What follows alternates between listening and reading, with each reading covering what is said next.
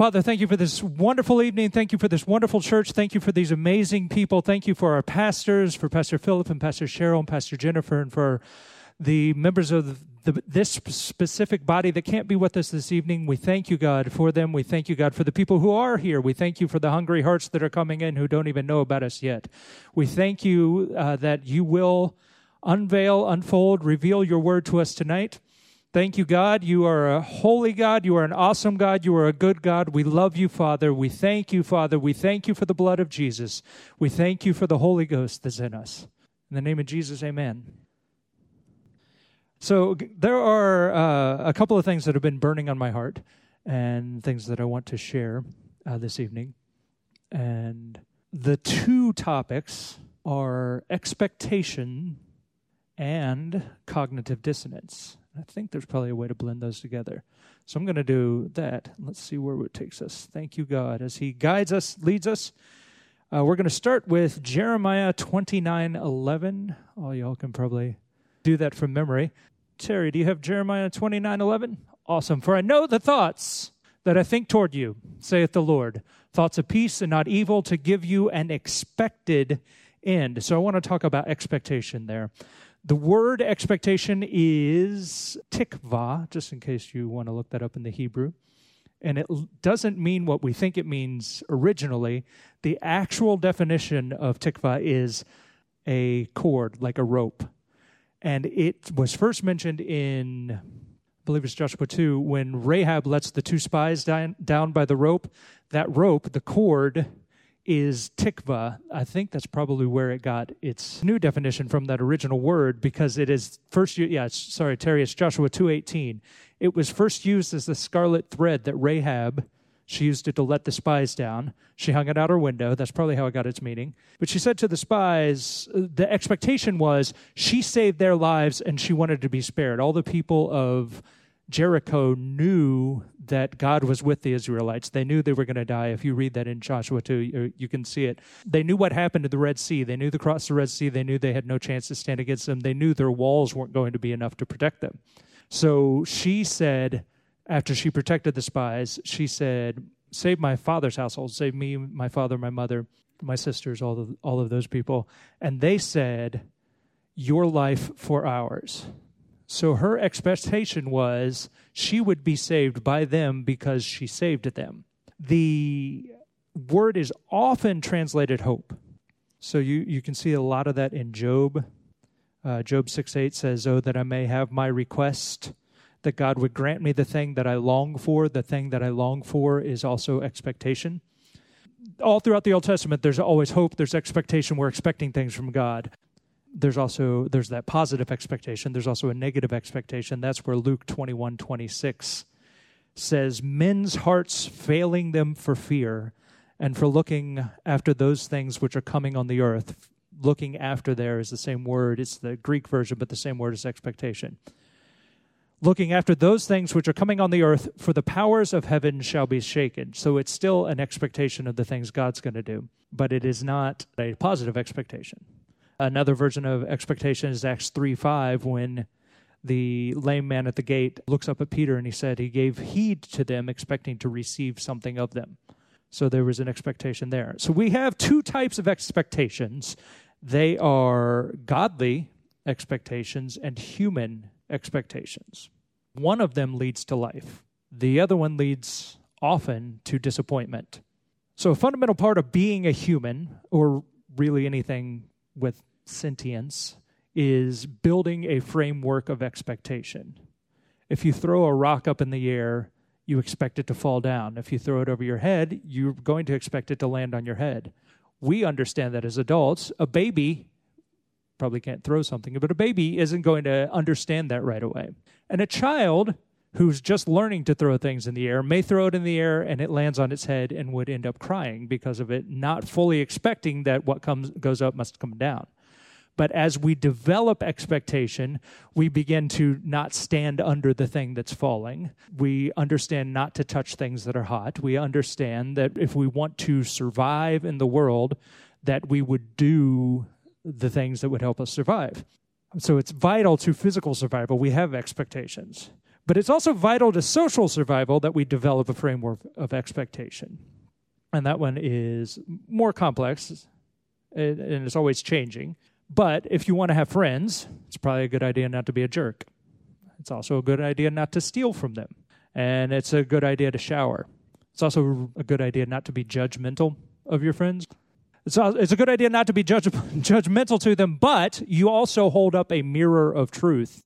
If you're actually a good friend, you're going to do that, and people are going to seek you out.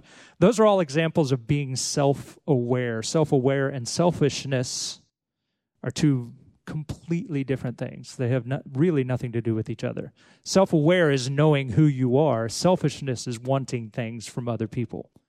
And that's one of the major problems with expectations. That's the big the big problem with expectation. It's building up an expectation of the way you think life is going to turn out. Especially if there are other people involved and those other people may have no idea what you're expecting of them. It's a surefire way to live a life of disappointment. Can you expect people to do things? Yeah, if you communicate to them. Rahab expected the spies to let her live, and you should lay out expectations for your children, for your families, for your coworkers, for your subordinates if you're in charge at a place, and you should live up to the expectations people have communicated to you. But you can't expect someone to change their insides. You have to actually Cheryl has the greatest example of this when she talked about Spencer snoring. She didn't want to deal with snoring, so your your first approach was saying like you God, you have to change his snoring. But then God said to you, how about you ask me to change you? Yeah. So that's what happened. God didn't go out and say, "Well, I'm going to I'm going to force Spencer to stop snoring." He said, sorry to bring you up and put this on the podcast. He changed the person who had the problem, not the problem. That can be a big problem for us if we go out in life expecting somebody, somebody else to do the changing instead of us doing the changing. If you're doing that kind of expectation, you're always going to be disappointed because nobody's going to live up to the ideal. God's not a man that he should lie, which means that anybody else could. Anybody else can let you down. God's never going to let you down. And that is misplaced expectations. It often leads to sorrow. Really, it leads to cognitive dissonance, which I will transfer over to my other set of notes. Pastors talked a lot about cognitive dissonance. Do we have a grasp of what that really means? I'm seeing some faces, maybe actually, I'm seeing no, not much reaction at all. You're more than welcome to react. You can just get up and shout if you want. Cognitive dissonance is basically holding two or more opposing views at the same time in your head. It was first put out there by a guy named Leon Festinger. Uh, he's the father of the theory. He was a psychologist. This came up in the 1950s.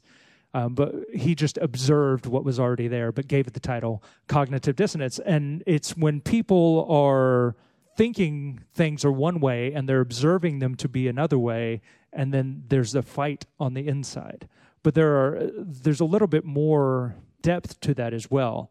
Some of the cognitive dissonance is self-inflicted from behavior. For example, if you are a smoker, which none of you should be for your own sake, but if you're a smoker, you continue to smoke even though everybody knows that smoking is bad. People continue to smoke. New people pick it up every day. But everybody knows it's a bad thing. You know, drugs are a bad thing, but people continue to do them because they're seeking out generally short term pleasure at the expense of long term success. But they know what's wrong, so they're holding these two opposing viewpoints in, in their head at the same time. That's one example of cognitive dissonance. Another example is forced compliance behavior. And that's when you're forced to do something in public that you don't want to do on your insides. And then there's a dissonance created between that cognition, the I, I don't want to do this, and the behavior, I had to do this. If you're in a job, you're going to have opportunities when the boss tells you, no, you need to do this right now. And even if you're everything in you says, I don't want to do this, you're going to do that because that's that's what you were hired to do.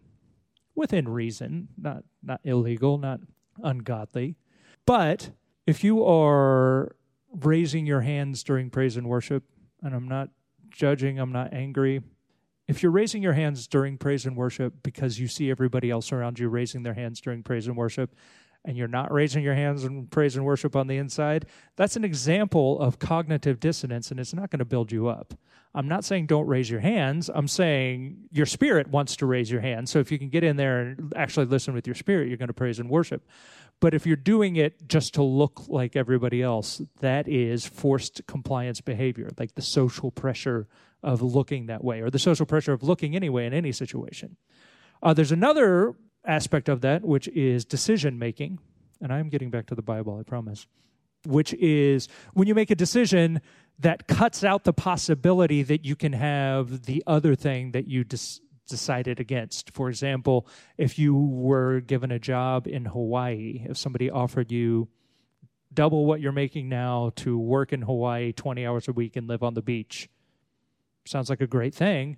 You would have to give up everything you have here your friends, your church, your house. So if those things weigh as much as Hawaii would weigh to you, then you have and you have to make a decision one way or the other, you're going to face some sort of dissonance. And what people typically do in that situation is downplay the thing they didn't choose. So, oh, you know, Hawaii wouldn't have been that great anyway. It's, it's hot there. There are bugs, too many tourists or they go to Hawaii and say, you know, this is the life. I don't miss anybody back home. I, all I ever want to do is live on the beach. People make that up. The fourth and final category is effort justification.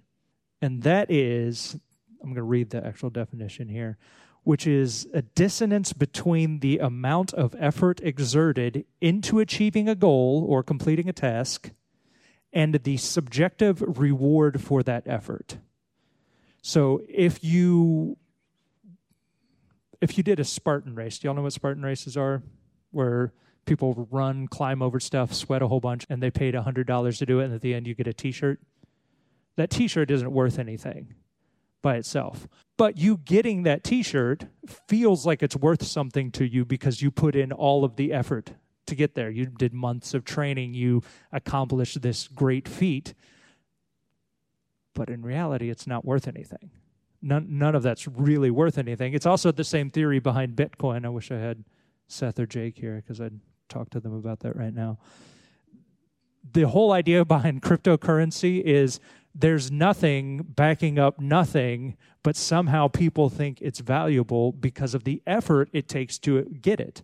Bitcoin, in particular, is an algorithm that creates Bitcoin, each time it does, it takes longer and longer and longer to create it. So they become increasingly more difficult to achieve. So it's it's not really worth anything except the effort of putting into it, and that people placed value on it.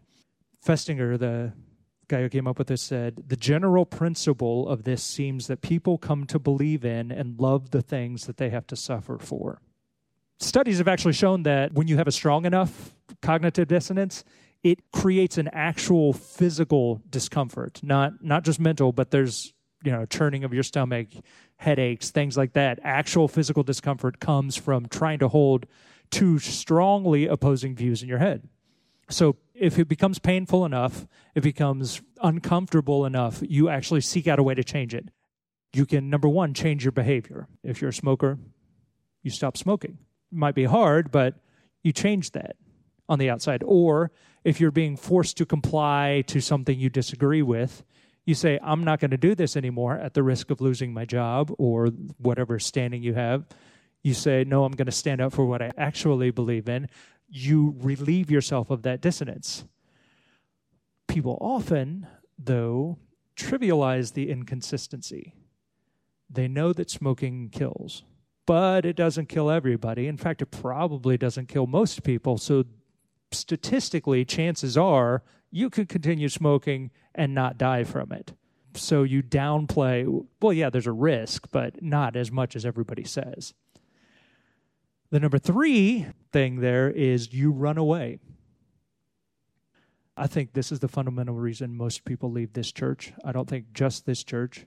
I think people leave any kind of situation because because of it. But I think the major reason they leave this church is that you can you could really distill every single message that's ever been preached at this church for the last 40 years to the calling pastor's calling which is to cause god's people to rise up and take the rightful place in the body of christ everything that's ever been said here is focused on that goal so whether it be collier or pastor or miss mavis or miss cindy or michael or anybody who's ever stood up here that goal is to cause cause people to rise up. You can't ever stay where you are and rise up. So there's never going to be in this body of believers, there's never going to be an opportunity to finally arrive and think you're there and stay exactly where you are, things are going to change. They're going to continue to change. We're going to get continue to be more and more free. We're going to continue to get rid of the religious things we held on to because we all had them. We've all had tons of religious things more than we possibly even imagined, but every time they're exposed, we are given the opportunity to either let go of that idea or let it build up or or let it build up so much tension that you decide to leave. Our spirits want cognitive consistency. Our spirits want our minds we have to renew our minds by the word of God. Our spirits want our minds to line up with what's going on inside our spirits. So John 8:32 says, "And ye shall know the truth, and the truth shall make you free." So truth equals freedom. The more truth we get, the more freedom we have. Freedom always costs something. There's nothing free in freedom. And the greater the freedom, the higher the cost. So we could think of it on national terms the Revolutionary War, we earned freedom from tyranny. The Civil War earned freedom from slavery, and it took bloodshed. It took way more than it should have but it took bloodshed. Jesus earned our freedom from sin and death by having all of the wrath of sin poured out on him, the ultimate price he paid for us. To achieve cognitive consistency individually, it is going to cost you something. You are going to have to give up what you thought was right in order to get what is actually right. Sometimes that's painful because you've held on to ideas strongly. If someone died and it was painful for you, and the way you got past that pain, the way you masked that pain, the way you got over it, was to believe that God took that person home. The minute you find out that God doesn't take people home that way, you are faced with that cognitive dissonance. This is the, the core of sovereignty but you're faced with that cognitive dissonance. Are you going to hold on to the thing that brought you some sort of comfort, or are you going to let go your comfort and get a hold of the actual truth, which is the only way to be free, which is the only way you're actually going to get past the thing rather than continually masking it? God doesn't take people home. That same thing is going to come up over and over and over again. It might be painful to let it go. It might be painful to have to communicate to someone who you love to tell them this is what you have to do to let it go. And a lot of people aren't willing to let that go, but that doesn't mean we shouldn't be telling them, and that doesn't, there's no way for us to know who would or wouldn't. And each time you plant a seed, there's opportunity for them to get more and more free. The question is how much do you want freedom? So this might be the first time anyone's ever quoted Nietzsche from the pulpit here. He said, The strength of a person's spirit is measured by how much truth he can tolerate. Or more precisely, and this guy didn't have truth. He didn't believe in God. He didn't so he's kind of exposing himself here. But he said, how much truth you can tolerate, or more precisely, to what extent you need to have truth diluted, disguised, sweetened, muted, and falsified we think we're beyond that, but any kind of little hint of religion, any kind of thing that doesn't line up with the truth of the revelation of the Word of God is those things. It's a dilution of truth. Sometimes it takes great effort in the face of everybody to get that truth. Some people have gone all the way deep down into the depths of the Word of God where they don't have anyone else telling them this is this is how you should do it. They're digging in for themselves over and over again and get a hold of a truth that when you present it, that people may not accept that truth because they're not there where you are.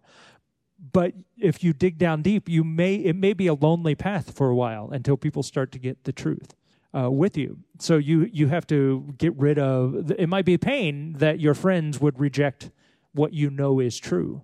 It might be difficult for you to do that, and it might take a long time, or may never happen that those people would grab a hold of the truth. But that's where I want to talk about Paul. And, and Terry, I'm going to go to Acts 9. Saul of Tarsus, Paul thought he was right. Chapter 9, verse 1 says, And Saul yet breathing out threatenings and slaughter against the disciples of the Lord, went unto the high priest. So he so much believed in what he was doing, he consented to the murder of Stephen.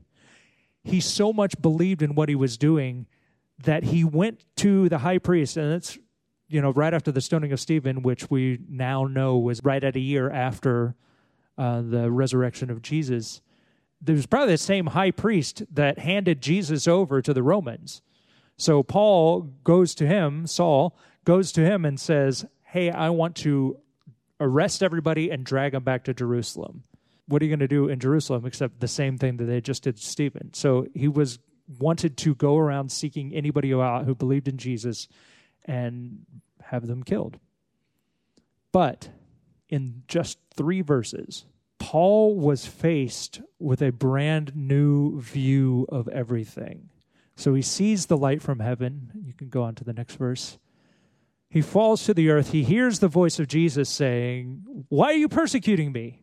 And then in the next verse, he says, uh, I guess it's four verses now I'm thinking about it. He says, Well, who are you? Jesus says, It's me. It's hard for you to kick against the pricks. The pricks were ways to get oxen to move, they were sharp sticks and they kept the oxen moving in the right direction. That's what a, those pricks are.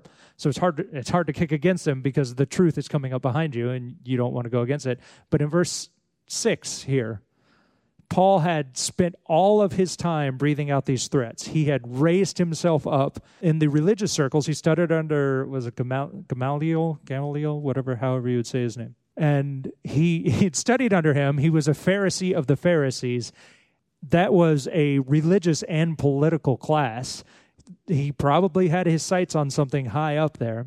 And in this one verse, he said, Lord, what will you have me do? That's it. He abandoned everything he'd ever known in one one phrase, one verse. He gave up all of his ambition to say, I now know you're real.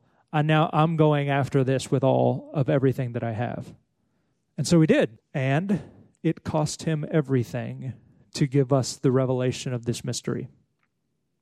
In 2 Corinthians 11 24 through 28, he says, he, t- he recounts some of the things that happened to him. He said, Of the Jews, five times I received 40 stripes, save one. Thrice I was beaten with rods. Once I was stoned. Thrice I suffered shipwreck.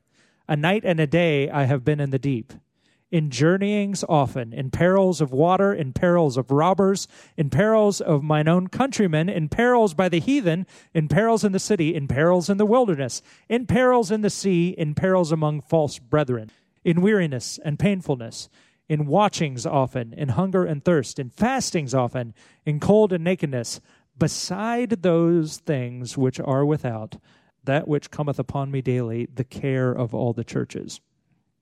So he faced physical and spiritual attacks everywhere he went to bring us this message. And in the end, it says, you know, people abandoned him. Most everybody abandoned him. Everybody he'd spent his life pouring into. But those letters made it all the way to us. It didn't stop, no matter what they did. It, Paul was probably killed by, uh, you know, it's not in the Bible, but traditionally they believe he was executed in Rome. I think Nero was the emperor at the time and he lost everything that was natural, everything he'd ever tried for uh, before that to get a hold of the truth. And I'm not saying it's going to take us that same thing, But I'm not saying it's not. You have to give up everything. The bottom line is you're going to have to give up everything to get total truth. You have to give up all of everything you've ever desired that's outside of the truth to get that total truth. I'm not saying give up your family, but I am saying that you do have to if you really want the things of God, if you really want the truth, if you're hungry enough for the truth, you're going to give up everything. This year at Grace Christian Center 2019 has been a year of exposing cognitive dissonance. And it's been a year of religion versus revelation. We had religious training, not more than Paul had, but he got rid of his, and we have to do the same thing. We have to be willing to give up everything everything that we think is truth in order to grab a hold of the actual truth. The Bible is true. That's our uncompromising foundation. There's no way around that. You can't go outside of the Word of God being true, or all of this is irrelevant. It doesn't matter. The, uh, the Word has to be the foundation. And it is, and we believe it. But we have to seek out the real truth in the Bible for ourselves. Pastor said it Sunday, he can't do it for you. He can't do your seeking because revelation doesn't come that way. That's just information. When it comes down to it, that's just religion. Religion is hearing what somebody else says and saying, oh, I'm going to do what they say. Religion is when someone tells you to raise your hands, you raise your hands. When it's revelation, no one tells you to raise your hands. When it's revelation, no one can take it away from you no matter who is saying anything against it. It doesn't matter if an entire religious organization, if everybody in here didn't have the revelation that somebody one person in here had that one person has can stand on that revelation and allow that revelation to guide them that revelation always comes from the word by the holy spirit it's never going to be outside of the word and it's never going to be without the holy spirit and you're not going to get it just by hoping either. You're going to have to dig into the Word of God yourself. You're going to have to get in there. You're going to have to spend actual time. I don't think there's any way around spending actual time. And I don't mean an hour here every morning. It's not the sa- it's not that. It is 24 hours a day in that mindset, in that frame of my God is good. My God wants to reveal things to me. My God loves me. I'm going to always be seeking out, no matter what I'm doing, no matter if I'm doing my job, I'm mowing my lawn, I'm getting my oil changed. Not, it doesn't matter what you're doing. If you're always in that mindset of God is good and He can reveal things to me, He's going to be doing that.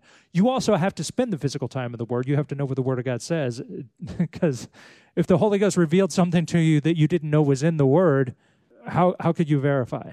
Pastor can't do that revelation for you. Uh, religious acceptance is going to lead to cognitive dissonance every time. At some point, you will be forced to resolve the dissonance by either externally modifying your behavior or trivializing the inconsistency or running away or actually changing your belief. And that's what we have to do. That's what we have to do with communion. We can't hold on to communion is not going to hurt you, but you can't hold on to communion that it's some ritual you need. You can't hold on to water baptism that it's some ritual you need and have the full freedom in Christ. When we, we realize that all we have to do is believe and confess, that, that's it to get in. We don't need these things. We can't lose our salvation by doing communion the wrong way. It takes giving up. And, you know, if, if that was a big part of your life, it's going to be more painful. If it wasn't much of a part of your life, it's going to be less painful. But each time it comes up, the, whatever it is, you're going to you're going to have something you think is right, and you're eventually going to have to let it go when you're faced with the actual truth. Only one of those things that I just mentioned can actually end dissonance, and that's changing your belief. Proverbs 1 30 and 31 talk about wisdom, saying, they would none of my counsel. They despised my, repute, my reproof.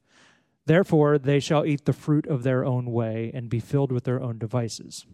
Do you want to eat of your own fruit or do you want to eat of the fruit of God? Your own fruit is not going to be nearly as good. You can make it through life, but do you want to just make it through life? The pathway to be completely who you are is only through the truth. God made you individually, God made you unique. God gave you desires in your heart that He's never given to anybody else. In the whole history of mankind, not just the people who are on the planet and right now, nobody's ever been the same. There are, there's, there's no repeats. There's no reincarnation. There's no the same thing over and over again. God tailored desires to you individually. And not that we're robots, not that we're you know NPCs. We are able to make our own choices, make our own decisions, let our own desires rise up. I think it's uh, I think David desired Jerusalem. It was the desire of David to have that city conquered, and then he did. You know, God gave him the desire of his heart. We have those desires. We have the unique desires. We can't achieve the the total freedom, the total truth, the total ability to be who you are, and who you are is something. I'll just say, who everybody in this room, who you are is something way more than what you are right now. There's no limits to what he can do through each person in this room. It doesn't matter if you're eight or 80. I don't see anybody who's eight in here. It doesn't matter where you are in between there's still plenty of time and until Jesus gets back. We should be continually pressing in more and more, deeper and deeper, and not being afraid of what people would think, not being afraid of messing up. You don't learn anything by getting it right every time. You don't learn that a rock lands on your head until you see a rock thrown up in the air and falls it doesn't have to fall on your head. But you you have to actually put in the effort and make a mistake. Boldly make a mistake. Jump up and shout in the middle of the service when something is in your heart to shout that's not a mistake that's the holy ghost in you you're never going to get in trouble for that you're never going to get in trouble if you press in in the things of the holy ghost i think i've i've observed i've only been here 15 years but i've observed a lot of fear of we don't want to mess up and get called out by the pastors for doing something wrong. I have it all the time when I choose when I choose songs.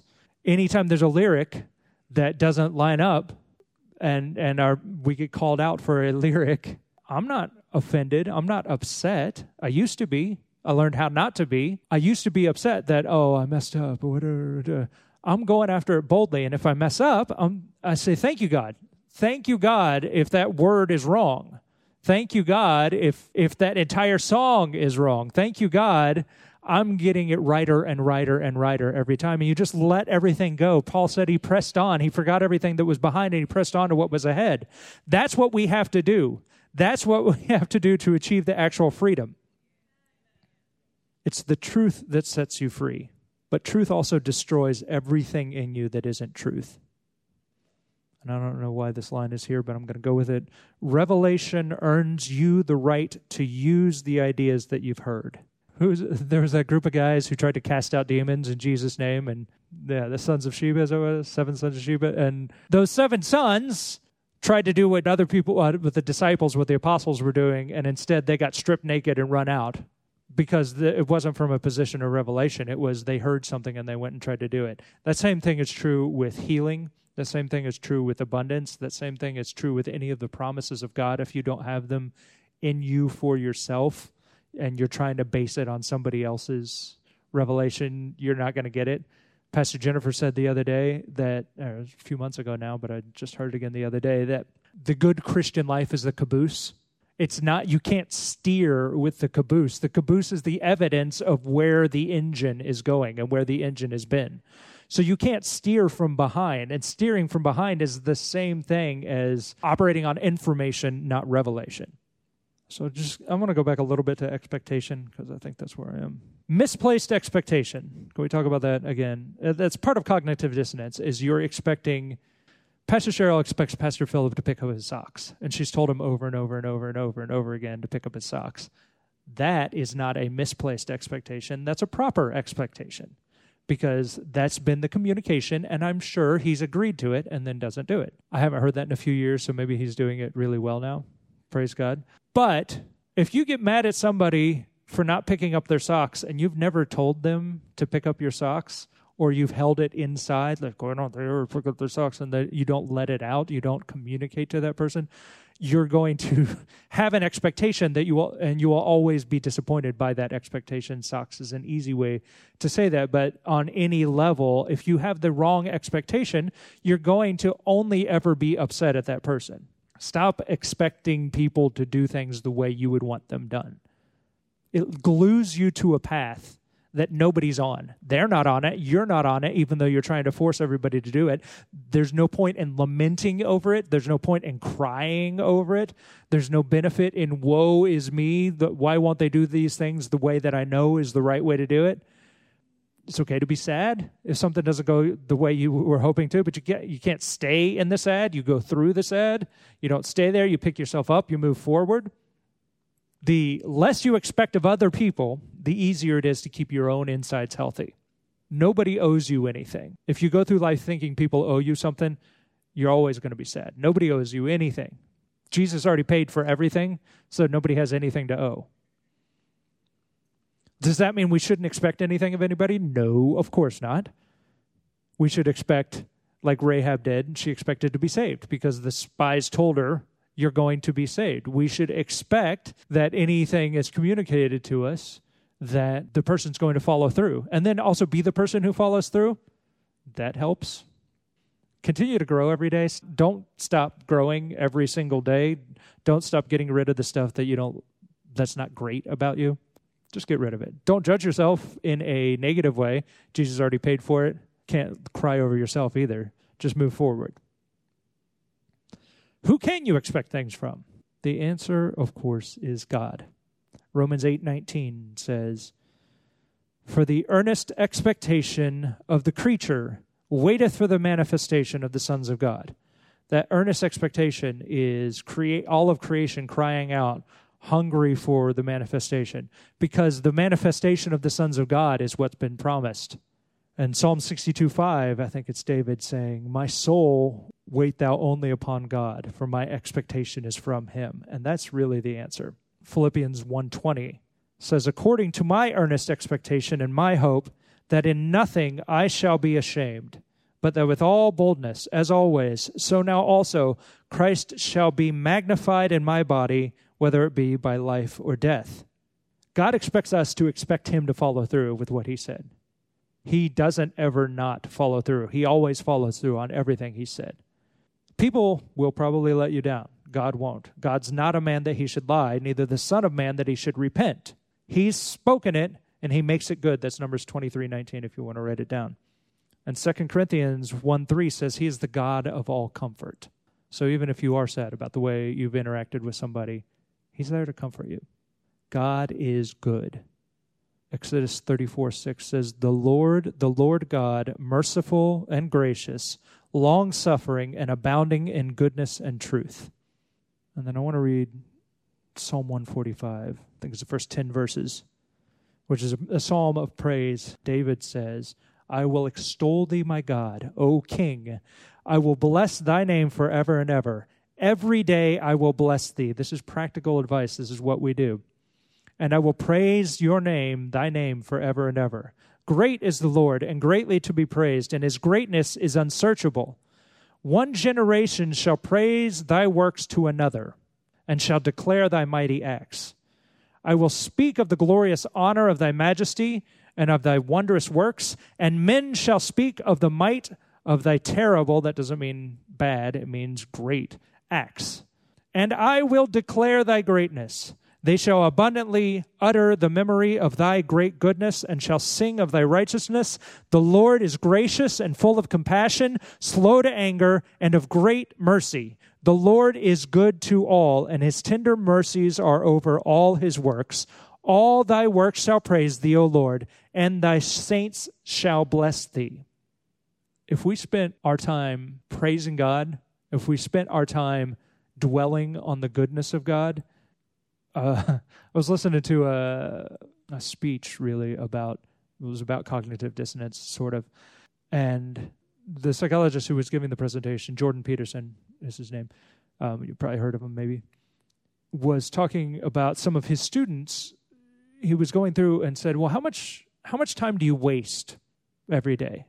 And I was interested because I, I try to put it through my own my own mind, like how much time do I watch YouTube, which is what I was doing listen to this, or how much time do you watch TV? How much time do you just play around?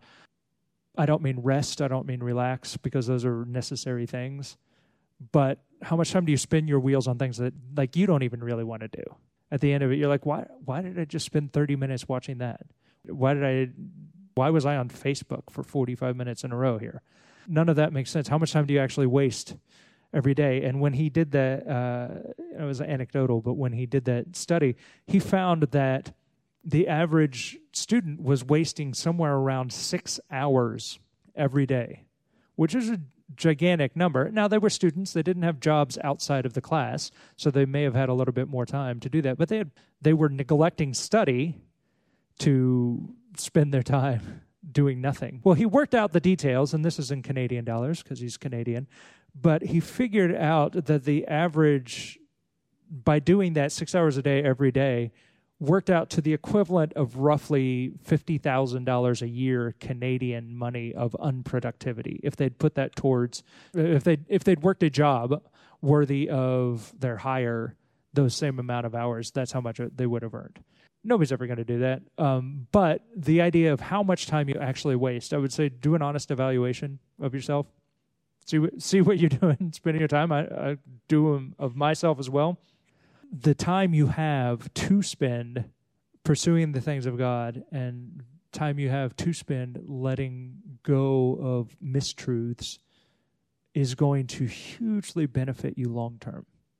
I think Facebook and smoking are sort of the same thing, says the guy who does social media for the church. So I want to give a little practical advice at the end. Uh, we're just about done here. And that is practical advice what you do when people have disappointed you, if you had expectations that they didn't meet. And the practical advice, I'm going to go through it too fast, probably, Terry, but I'll mention them all. 1 Timothy 2 1 through 3 says, I exhort, therefore, that first of all, supplications, prayers, intercessions, and giving of thanks be made for all men, for kings, and for all that are in authority, that we may lead a quiet and peaceable life in all goodness and honesty. For this is good and acceptable in the sight of God our Savior. So, living a life of peace by praying for all men is good. Romans 1 8 says, First, I thank my God through Jesus Christ for you all 1 Corinthians 1 4 says, I thank my God always for you. Philippians 1 3 says, I thank my God upon every remembrance of you. Colossians 1 3 says, We give thanks to God and the Father of our Lord Jesus Christ praying always for you. First Thessalonians 1 2 says, We give thanks to God always for you all, making mention of you in our prayers. Are you seeing a pattern? Second Thessalonians says, 1 3 says, We are bound to thank God always for you. Second Timothy 1 3 says, I thank God, whom I serve for my forefathers with pure conscience, that without ceasing I have remembrance of thee in my prayers day and night. Philemon 1 4 says, I thank my God, making mention of thee always in my prayers this is what we do. We pray for people. There's not anybody that's left out of that praying. If you have someone that has not lived up to your expectations, lift them up. Thank God for them. Pray for them, but don't pray for them to change. Don't pray for them to stop snoring. Lift them up. Pray for them. Ask God to show you areas to change. He's going to. He's going to lead you and guide you into all truth. Don't expect other people to change, but expect yourself to do the change. And spend most of your time not praying about you. It's easy to get really self focused, but pray for others. Lift them up. Lift up the members of this body. If you're not lifting up the members of this body on a regular basis, you're doing you're doing yourself a disservice. You're doing this body a disservice. If you're not praying for our pastors every day, there's no shame, there's no condemnation, but shame on you. Lift them up every day, every day, because they're pioneering this work still 40 years in and and don't have a lot of people on their side right now in this. Not not there aren't a lot of people that are rightly dividing the word and leading the life of the spirit. What you should spend your time on is spend your time on the goodness of God. There are a lot of in him prayers and you have two options within him or a lot of in him verses, I should say, not necessarily prayers. You have two options within him. You can say, I am this in him, Or you can say, I am this in Him.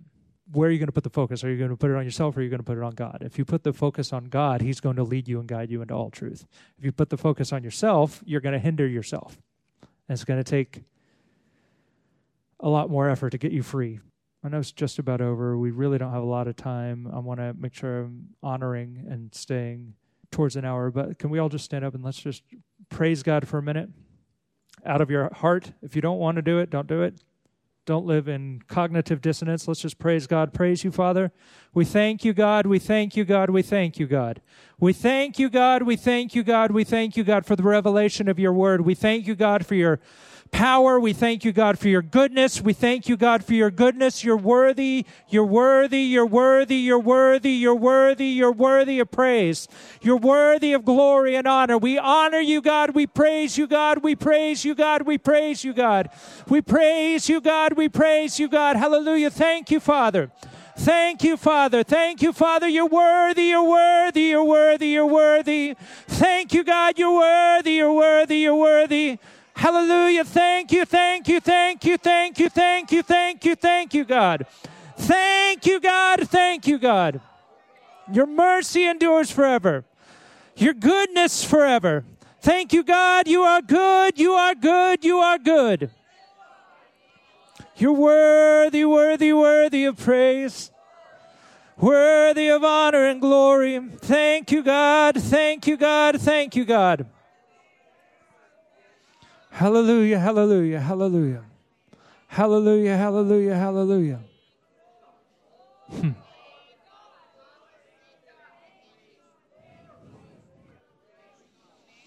Thank you, God. Thank you, God. Thank you, God. Thank you, God. Hallelujah. Every day. Praise Him every day. Worship Him every day. Hallelujah. Ms. Mavis. Hallelujah. Hallelujah. Just remain standing and continue just to worship Him. Express your thankfulness to Him because we should be thankful people. Our prayers are prayers of thanksgiving and honor. That's what we are in him, what he's given unto us, and we return unto him that thanksgiving and that praise and the love. And we should always be practicing his presence.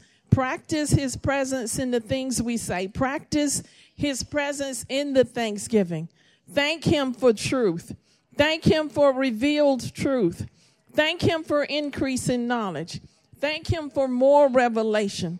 Thank Him for unveiling and unfolding and revealing His truth to us. He does that because He loves us. He does that because He loves us. He does that because He loves us. He loves us. And we worship Him. We worship Him. We worship Him. We're not just in his presence for what we can get. We're worshiping him and in his presence because what we have received and what he freely gave. He's our God, and there's none like him. He's our God, and nobody can take his place. He's our God. He's our God. Those people who declare themselves atheists, he, Jesus, is our God. They don't have a, a loving father like we do. They don't have that. He loves us.